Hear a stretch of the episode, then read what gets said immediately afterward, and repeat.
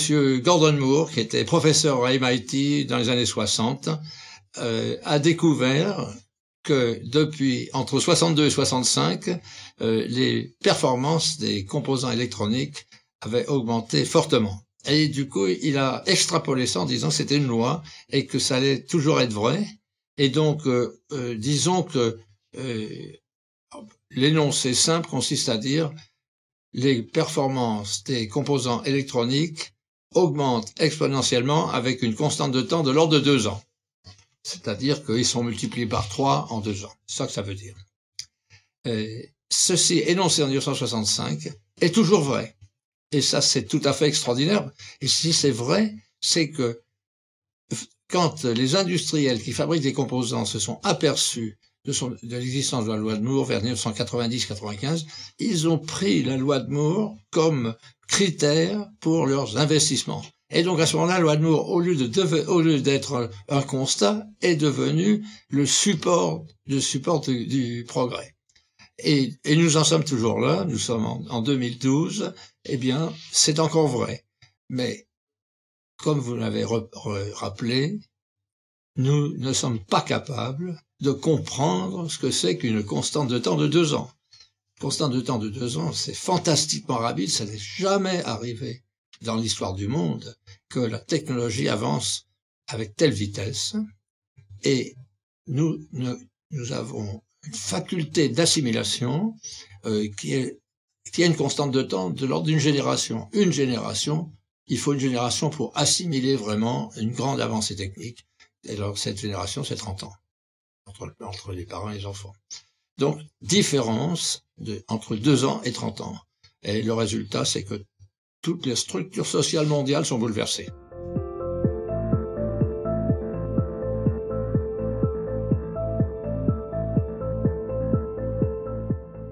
Il faut se demander qu'est-ce qu'on doit faire. Euh, aujourd'hui, nous avons un monde qui tend vers la connexion universelle, c'est-à-dire que tout le monde est connecté avec tout le monde.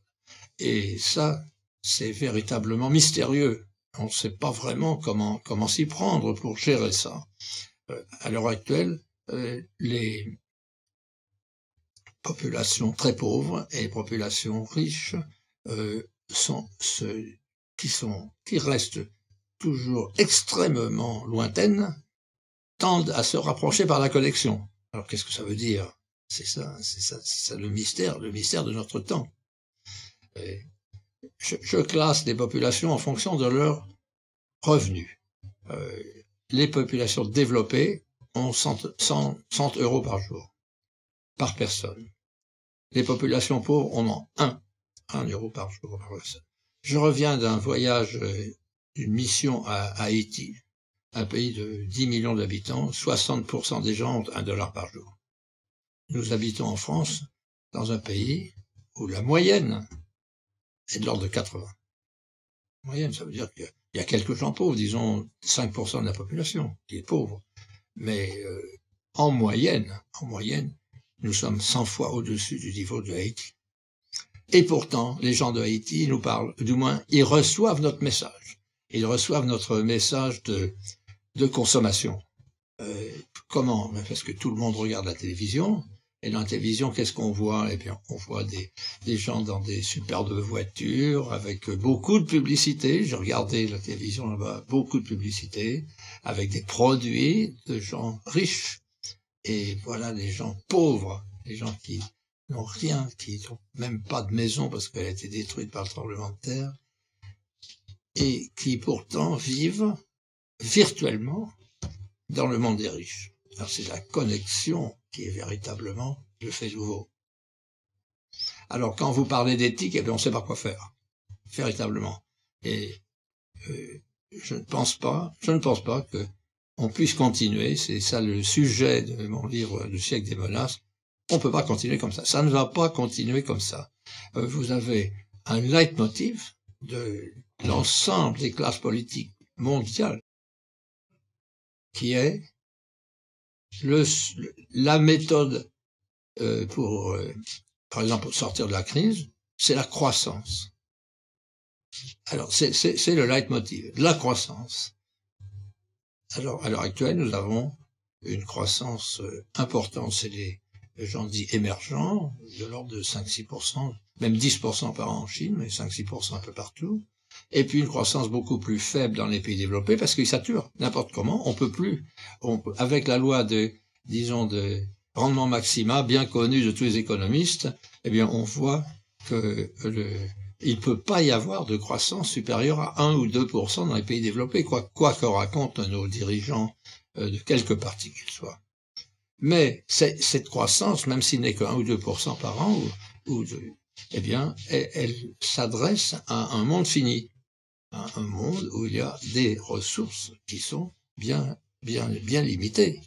Et donc, quand vous avez euh, à l'intérieur d'un récipient fermé, vous avez, euh, euh, disons, un crocodile qui grandit, qui veut manger de plus en plus, et alors qu'il y a un nombre fini de, canards à l'intérieur du pot, ben, forcément, une fois que tous les canards ont été, auront été mangés, va arriver quelque chose au crocodile, ça c'est sûr. Tout ça, ça a été mis en équation magnifiquement dans un livre célèbre de Vito Volterra, paru en 1910, quelque chose comme ça, ça s'appelle Les leçons sur la lutte pour la vie, où lui, il raisonnait sur des sols et des requins dans une mer fermée. Alors, vous avez des requins qui mangent des sols, ben, euh, quand il n'y a plus de sol, le nombre de requins diminue. Et puis après ça, puisque le requin diminue, le nombre de sols augmente. Et puis, et donc, les deux systèmes oscillent. Et donc, euh, vous avez des équations intégrales très, très dites équations de Volterra qui, qui euh, très bien décrivent, décrivent le problème. Mais si vous êtes dans un, dans un, un monde fini où vous avez mangé tous les, tous les sols, il n'y a plus de requins. Alors nous sommes, nous sommes dans ce, dans ce système-là.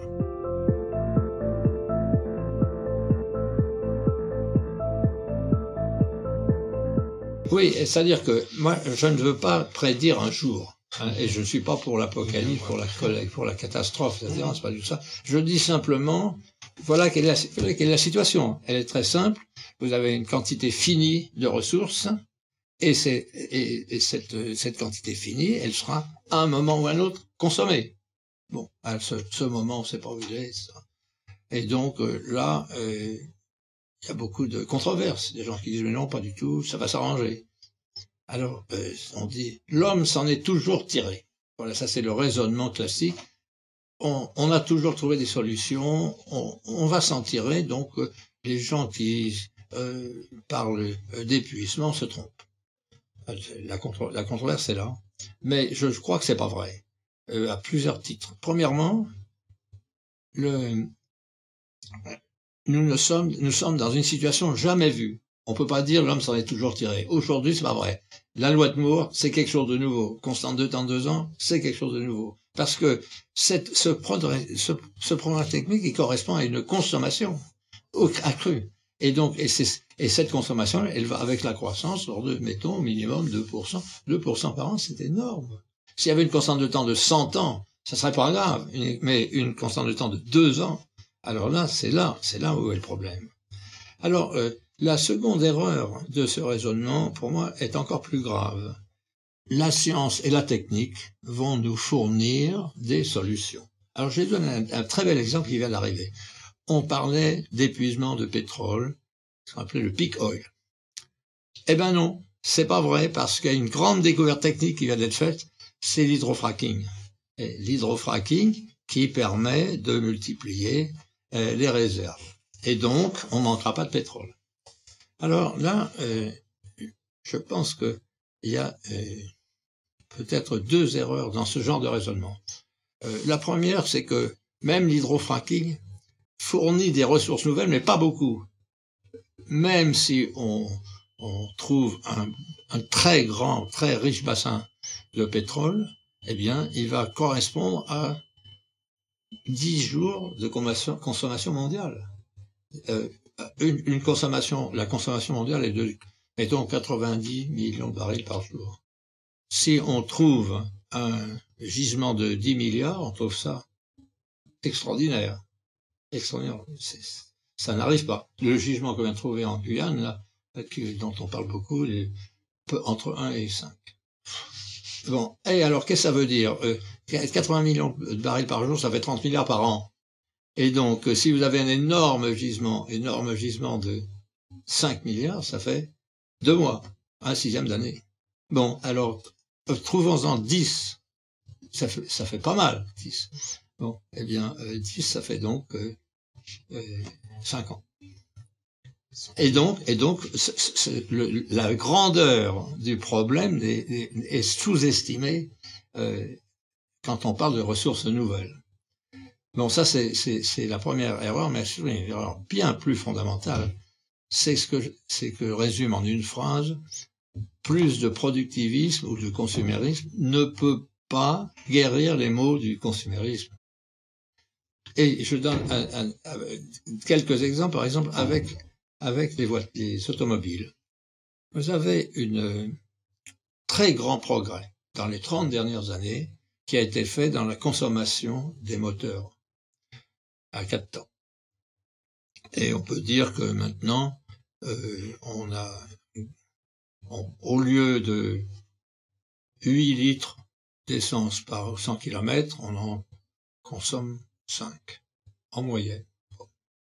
C'est énorme. Avec des gros investissements, on peut vraiment dire grand succès. Eh bien, la consommation d'essence n'a pas baissé, elle a augmenté.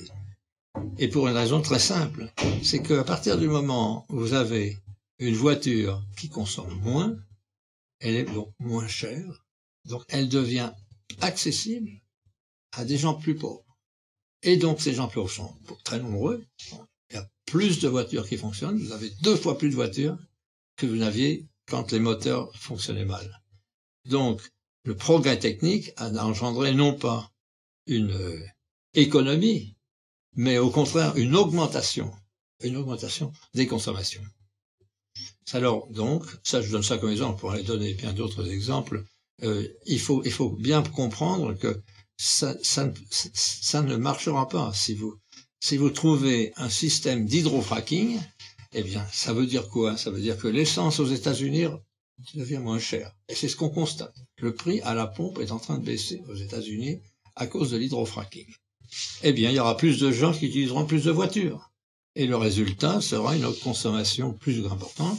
Et l'hydrofracking, finalement, euh, eh bien, il, aura apporté, mettons, 10 ans, 15 ans de répit. Mais à l'échelle où je me place, c'est-à-dire 2050, entre 2050 et 2100, euh, eh bien, ça n'a fait que aggraver la situation.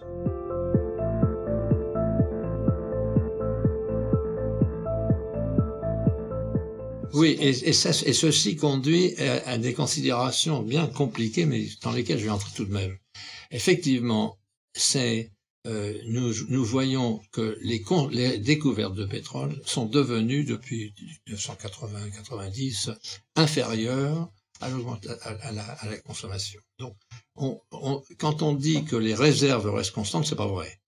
Euh, elles restent, elles, diminuent et donc on va être obligé d'utiliser du pétrole dans des lieux plus coûteux à forer et à exploiter. Et donc, ça veut dire que la conséquence certaine, je ne, sais, je ne parle pas de pénurie de pétrole, c'est possible, y en mais la conséquence certaine, c'est l'augmentation du prix. Donc ça c'est sûr, comme vous le dites très justement, le, prix du pétrole va augmenter. Et maintenant, je voudrais entrer dans une, disons, discussion très simple euh, de quelques conséquences, et surtout dans les conséquences agricoles. Vers 1960, on croyait tous qu'il y, avoir, avait y avoir une pénurie, une pénurie d'aliments, de, de nourriture dans le monde. Et ça n'est pas arrivé. Ça n'est pas arrivé parce qu'il y a eu quelque chose que les Indiens ont, ont inventé qui s'appelait la révolution verte. Et la révolution verte, elle consiste à augmenter l'irrigation et surtout augmenter l'emploi des engrais. Emploi des engrais, c'est ce qu'on appelle NPK, azote, phosphore, Et effectivement, cette politique a empêché toute famine on peut dire en première approximation, toute famine depuis 1960. Il n'y a pas eu de famine. De temps en temps, bon, il y a des coins du monde qui n'ont pas assez, où il y a un milliard de gens qui n'ont pas assez à manger, on le sait, mais il n'y a pas de famine universelle, en particulier dans des grands pays peuplés comme l'Inde ou la Chine. Regardons ce que c'est que NPK. Hein, le, azote, un kilo d'azote engrais égale un kilo de pétrole. Ah il faut, il faut un kilo, il faut un kilo d'azote, un kilo de pétrole pour un kilo d'azote. Alors quand vous avez dit ça, vous voyez l'impact, euh, l'impact euh, extrêmement sérieux de l'augmentation du prix du pétrole. Et d'ailleurs, quand il y a une augmentation du prix du pétrole en 2008, vous avez eu une famine, car les paysans pouvaient plus acheter d'engrais. Et ça, c'est le genre de considération qui échappe au public complètement. Pourtant, c'est pas compliqué. Alors, d'ailleurs, on peut faire le même genre, le même genre de, remarques en ce qui concerne euh, les autres composants comme euh, le potassium. Potassium, les mines de potasse sont en voie d'épuisement. Il y en a des très grandes mines de potasse, mais là encore, comme le pétrole, le prix va, augmenter. Alors non seulement le prix du, des engrais azotés va augmenter, mais le prix aussi des engrais potassiques va augmenter. Et enfin, en ce qui concerne le phosphate, eh bien, euh, il y a des mines qui sont en surexploitation.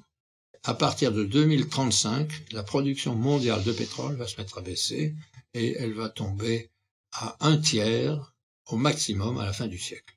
Donc ça veut dire que les trois ingrédients principaux de la révolution verte vont voir augmenter leur prix. Et ça, ça veut dire que les paysans qui euh, vont souffrir et souffrir parce qu'ils vont voir le prix des engrais augmenter tellement qu'ils ne pourront plus les acheter. Ça, c'est pour moi euh, une pénurie typique euh, qui est passée sous silence complètement. On dit mais non, on, on saura, on saura nourrir la population. Euh, en fait, les gens qui disent qu'on saura nourrir la population ajoutent à condition qu'on ne mange plus de viande. À condition qu'on ne mange plus de viande parce que la viande et surtout la viande de bœuf, euh, est extrêmement coûteuse en eau et en ressources en général. Il faut, je sais pas, mille fois plus d'eau pour euh, un kilo de bœuf qu'un kilo de blé. Et donc, euh, peut, on ne pourra pas, avec la croissance actuelle de la consommation en viande, surtout en Chine, eh bien, on ne va pas pouvoir supporter l'agriculture. Mais vous voyez, pour résumer tout ça, il y a quelque chose qui m'a beaucoup frappé. Il y a trois ans, j'ai été invité par l'Académie des sciences de Chine euh, à passer un certain temps à Beijing pour euh, euh, évaluer un grand laboratoire spatial chinois. Je, passé, je me suis immergé dans la, dans la vie quotidienne des chercheurs chinois pendant un certain temps, un peu plus d'un mois, pour faire ce rapport passionnant d'ailleurs. Et donc j'ai fini par, je crois avoir compris quel est le grand objectif à long terme de la Chine, tel qu'il a été défini par l'Académie des sciences de Chine dans des documents bien pensés. L'objectif de la Chine, c'est de devenir un pays, en 2050, un pays moyennement développé. Moyennement développé. Ah, ça veut dire quoi, moyennement développé? Alors, j'ai essayé de comprendre en me disant, il faut traduire ça de façon quantitative. Alors, il y a les gens à 1 dollar par jour, les gens à 100 dollars par jour. Très bien, bien supposons que euh, l'objectif de la Chine soit moyennement, la, la moyenne, 40. Prenons 40 dollars par jour. Et les Chinois, aujourd'hui, ils sont à combien? Ils sont à 6. Donc, ça veut dire qu'il faut multiplier entre 6 et 8 la consommation des Chinois aujourd'hui pour obtenir la consommation des Chinois en 2050. Eh oui, alors là, il faut bien réfléchir. On peut naturellement imaginer que les Indiens ont le même objectif.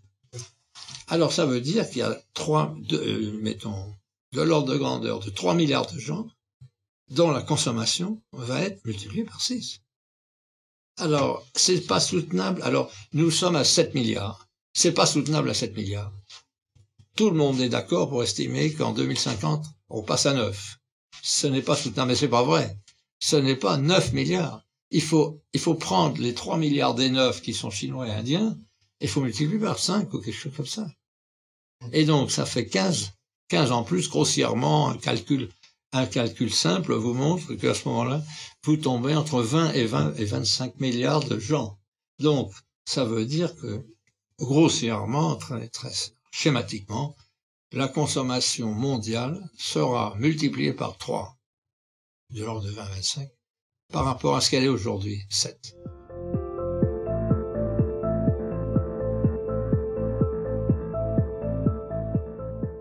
Les pénuries euh, seront aggravées par la science et la technologie, au contraire de ce qu'on pense. Donc, nous sommes en présence d'un problème, euh, disons, où les ressources sont consommées à une trop grande euh, vitesse et que les méthodes qui ont permis d'augmenter cette consommation, science et technologie, ne feront que l'augmenter. Donc ce n'est pas de ce côté-là qu'il faut chercher pour trouver une solution à nos problèmes futurs. Une seconde possibilité, ce serait de, de, faire appel à une gouvernance politique. Par exemple, y aurait un super ONU qui déciderait que personne dans le monde ne peut consommer plus que un litre d'essence par jour. Quelque chose dans ce goût-là. Ou euh, un, kilo de pain par an, euh, par jour. Donc un gouvernement mondial qui édicterait des règles euh, qui empêcheraient la surconsommation. Tout le monde sait que ça marche pas, ça. Ce n'est pas une solution. Euh, nous l'avons vu l'année dernière avec la conférence de Copenhague, mais nous le voyons tous les jours tous les jours. Et euh, pour bien faire comprendre euh, la fausseté de cette piste, il, faut, il, suffit de citer le président Bush le père. Le niveau de vie des États-Unis n'est pas négociable. Le niveau de vie des États-Unis n'est pas négociable. Et ceci, c'est vrai pour tous les gouvernements. si vous adressez au président de la République française, il dira le niveau de vie des Français n'est pas négociable. Il, faut qu'il augmente, mais il ne peut pas diminuer. Et donc, tous les gouvernements, dès qu'on touche à l'approvisionnement en ressources vitales essentielles, est le même. C'est-à-dire, n'y touchez pas. Donc, ça veut dire que il n'est pas possible de réduire le niveau de vie, il n'est pas possible de réduire les consommations par la politique et je, je, suis prêt à discuter avec n'importe qui sur ce sujet et à gagner n'importe quel pari. Ce n'est pas possible. Et quand les gens, les gens l'année dernière ont été surpris par l'échec de la conférence de Copenhague, eh bien ça prouve qu'ils n'ont pas réfléchi du tout. Euh, parce qu'est-ce qui est arrivé? Il y a des rigolos comme les Européens qui sont venus pour dire ah il faut faire bien attention au climat. Et puis il y a, il y a des gens sérieux comme les Américains, les Chinois, les Russes qui sont venus et qui ont dit vous nous racontez des histoires, il n'y a pas de changement climatique. Alors que leurs scientifiques disent qu'il y en a un. Mais les politiques ont dit qu'il n'y en avait pas. Point à la ligne, ça s'est arrêté. conférence de Copenhague s'est arrêtée. L'autre conférence de Rio, ça a été la même chose, mais naturellement, tout ça s'est déguisé euh, sous euh, des discours.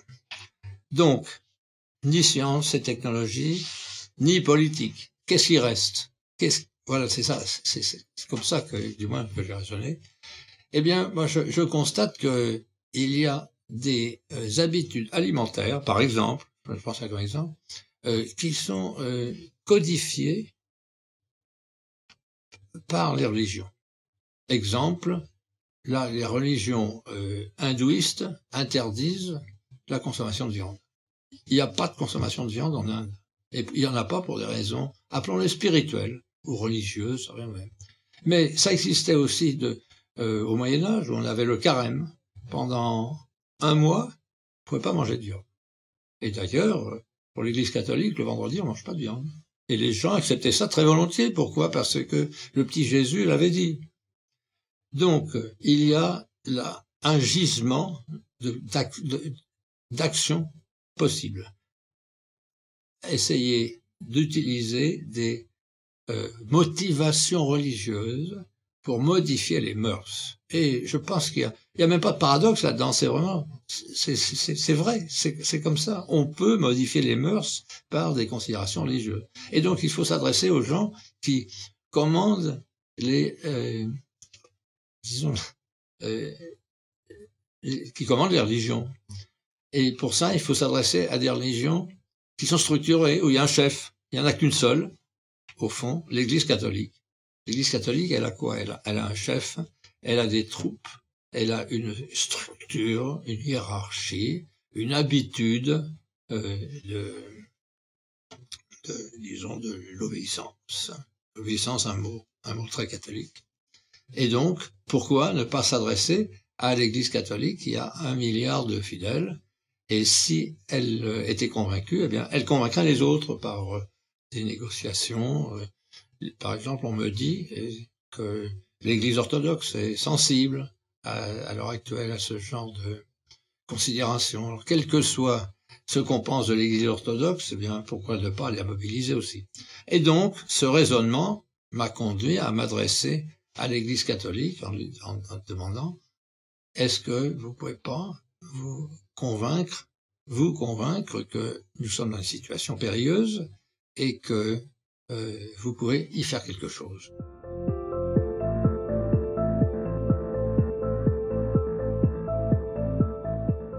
Pas du tout. Je ne suis pas résigné scientifiquement, puisque je, je crois, comme je l'ai expliqué, euh, que, le, disons, l'action de la science et la technologie euh, va dans un certain sens. Et ce sens, il, pendant presque toute ma vie, je l'ai admiré, j'étais d'accord, je trouvais que c'était extrêmement bien, et c'est pour ça que j'étais scientifique, en partie pour ça que j'étais scientifique, c'est qu'il y avait des retombées sur l'ensemble de l'humanité, ça augmentait son niveau de vie. Et donc, et c'est vrai, mais ce qui est arrivé, c'est que la machine s'est emballée. Et, maintenant, elle s'est emballée à, cause de ses moteurs internes le, le, le, point principal est très difficile. Disons, il y a deux, il y a deux tendances. Il y a d'une part la tendance démographique, l'augmentation des gens, et puis d'autre part une autre tendance qui est l'augmentation des besoins de chacun, qui, euh, que chacun veut avoir euh, plus. Chacun veut plus.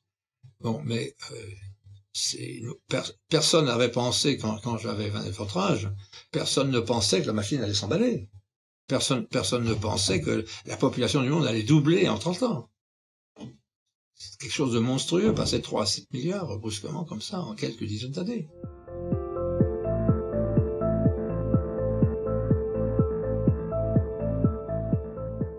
Tout à fait, vous avez fait raison, mais ça, pourtant ça va continuer. Alors, bon, on, je veux bien admettre qu'il y a une saturation dans la croissance euh, démographique. Mais enfin, le chiffre de 9 milliards est absolument certain, peut-être 9,5, quelque chose de là, et 10 à la fin du siècle. Hein, euh, on dit que ça va diminuer après, c'est pas vrai. Ça va, ça, ça, ça, ne sature pas en 2050. Ça continue à augmenter beaucoup plus lentement. Enfin, malgré tout, j'ai expliqué tout, que, que euh, ces, ces 9 ou 10 milliards ne sont pas le problème parce que en même temps, les besoins, euh, disons, augmentent parce que les gens veulent plus. Et donc, c'est pas 9 milliards auxquels il faut penser, mais 20. Euh, ça, c'est quelque chose que, on, disons, on n'avait pas du tout imaginé et que vous n'imaginez pas vous non plus. Les gens de votre âge ne pensent pas qu'il va y avoir à nourrir trois fois plus de personnes qu'il y en a maintenant et que donc la consommation en eau, etc., va augmenter. Vous avez un pays comme le Yémen. J'aime bien parler du Yémen. Il y a 25 millions d'habitants, 22 millions d'habitants au Yémen maintenant. En 2050, seront 50. La population aura doublé. Alors la question à poser est quel est le niveau de la nappe phréatique? C'est ça qui est intéressant. C'est pas, il n'y a pas d'autres questions à poser. Alors cette nappe, elle était à 10 mètres euh, il y a 30 ans. Aujourd'hui, elle est à 1 kilomètre. Faut forer maintenant.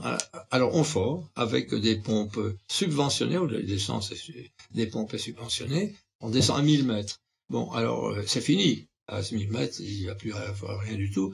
Donc ça veut dire cette population de 45 millions d'habitants, alors zéro litre d'eau par jour. Alors qu'est-ce qu'elle va faire? Hein? Bon. Mais vous n'y pensez pas. C'est pas le genre de problème que vous vous posez. Quand on pense au Moyen-Orient, on parle des cailloux de Jérusalem, dont on devrait se, n'y attacher aucune importance. Ce qui est important, c'est la nappe phréatique, la nappe phréatique de, Palestine, qui tend vers zéro. Euh, euh, ceci, moi, je, vais en Inde, j'ai beaucoup travaillé en Inde. Euh, je vois des villes comme euh, Madras, qui s'appelle maintenant Chennai. Quand je commençais à aller en Inde, il y a, il y a 40 ans, il y a 500 000 habitants. Aujourd'hui, il y en a 5 millions. Quand je vais à Chennai, je demande à mes amis où est le niveau de la phréatique. Crac. Je vais à côté à Hyderabad. Exactement la même situation, maintenant 5 millions d'habitants. Votre nappe phréatique, crac. Il n'y en a plus. Alors, comment on fait? Vous avez des dizaines de millions d'habitants, il n'y a plus d'eau. à ce moment-là, vous avez conflit. Alors, euh, j'ai écrit dans le siècle des menaces que on n'échapperait pas aux armes de, de, destruction massive. Alors, il y en a deux catégories. Il y en a une à laquelle tout le monde pense, qui arrivera peut-être pas, et il y en a une autre à laquelle personne ne pense et qui va arriver sans doute.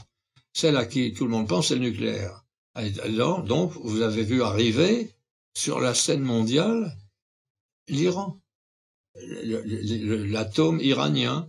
Bon, ben, si ça n'avait pas été en Iran, ça aurait été en Corée du Nord ou au Pakistan, etc. L'endroit n'importe peu. Ce qui est intéressant, c'est la cause, c'est la façon dont ça se produit. C'est que les frustrations qui sont créées par le contraste entre les pays pauvres et les pays riches devenus conscients de la part des pays pauvres. C'est ça, ça le fait nouveau. Le prise de conscience des pays pauvres qu'ils sont frustrés, qu'ils sont euh, dominés, qu'ils sont moqués. Cette tendance vers le spirit, appelons un spiritualisme, est-ce que l'on peut la canaliser pour en faire quelque chose d'utilisable? Moi, c'est ce que j'ai pensé qu'on pouvait faire avec l'Église catholique. Je pense que je me suis trompé que l'Église catholique, elle me, elle, m'enverra me rhabiller. Hein, et, et, que j'en serais pour le ridicule. Bon, mais euh, en ce qui concerne, en ce qui concerne par exemple les pays islamiques, eh bien, on se dirige, on semble se diriger vers vers les vers les, les armes de destruction massive. Bon, mais alors donc, euh, la, la seconde catégorie d'armes à destruction massive, c'est le biologique. Alors tout le monde sait que c'est une arme qui, a été un tout petit peu employée une fois, et mais elle a un potentiel formidable. Formidable, ça veut dire, vous savez, en latin, formido, ça veut dire peur. Donc formidable, ça veut dire terrifiant. Ça veut pas dire épatant, ça veut dire qui fait peur. Et le potentiel des armes biologiques est, formidable. Mais je ne veux pas en parler plus parce que c'est un sujet en soi.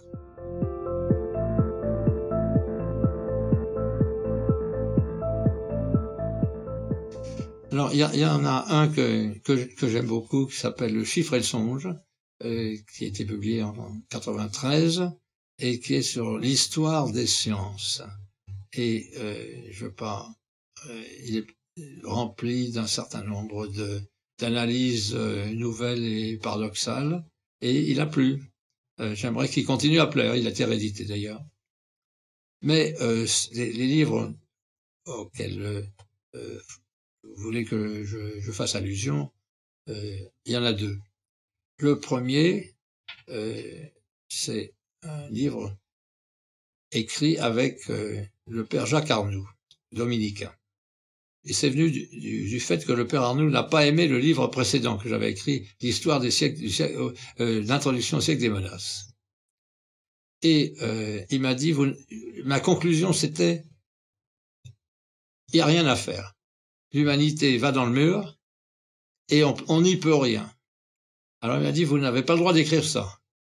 Et donc, euh, on va en disputer. On a décidé, on va faire une dispute au sens euh, euh, médiéval du terme, puisque, puisque lui était dominicain, pourquoi pas.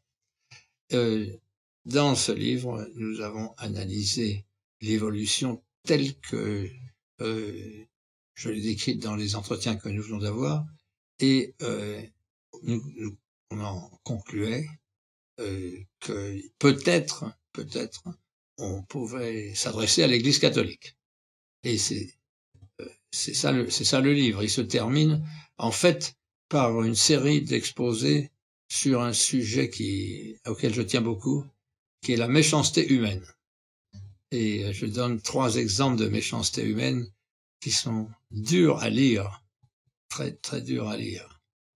Le premier, c'est ce que les Allemands ont appelé les Sonderkommando, euh, des camps d'extermination. Le second, euh, c'est la révolution euh, culturelle de Mao avec certaines insistances sur les élèves qui ont mangé leur, leur, leur professeur, les élèves cannibales. Euh, pareil, ça se continue d'ailleurs. Et puis le troisième, euh, c'est la façon dont nous traitons les animaux. Et ça, c'est vraiment un sujet qui me tient beaucoup à cœur et qui est occulté totalement absolument par tout le monde, y compris par les lecteurs du livre qui, qui recule devant les dix dernières pages, où j'explique avec les chiffres euh, et les renseignements qui sont donnés euh, officiellement, euh, la façon dont on traite des milliards, des milliards d'animaux, depuis les poules jusqu'aux cochons, en passant par les vaches, des conditions abominables et, qui nous permettent de savourer notre œuf à la coque le matin. Et si on y pensait vraiment sur la façon dont ces œufs à la coque ont été obtenus, eh bien, on ne pourrait pas le manger.